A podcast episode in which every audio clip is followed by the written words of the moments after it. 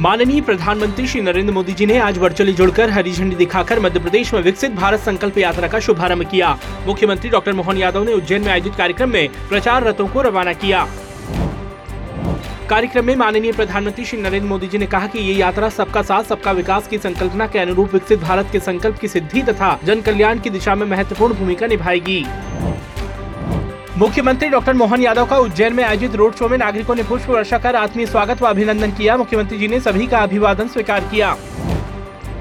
विकसित भारत संकल्प यात्रा के शुभारंभ कार्यक्रम में सम्मिलित होने उज्जैन पहुँचे मुख्यमंत्री डॉक्टर मोहन यादव का हेलीपैड पर स्थानीय जनप्रतिनिधियों एवं नागरिकों ने आत्मीय स्वागत व अभिनंदन किया।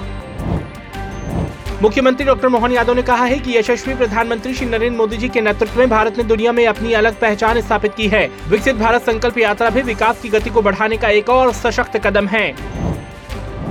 मुख्यमंत्री डॉक्टर मोहन यादव ने विजय दिवस के अवसर पर भोपाल के शौर्य स्मारक स्थित शौर्य स्तंभ पर पुष्प चक्र अर्पित करते हुए अमर शहीदों को नमन किया एवं उनके शौर्य, अदम्य साहस और बलिदान का स्मरण किया।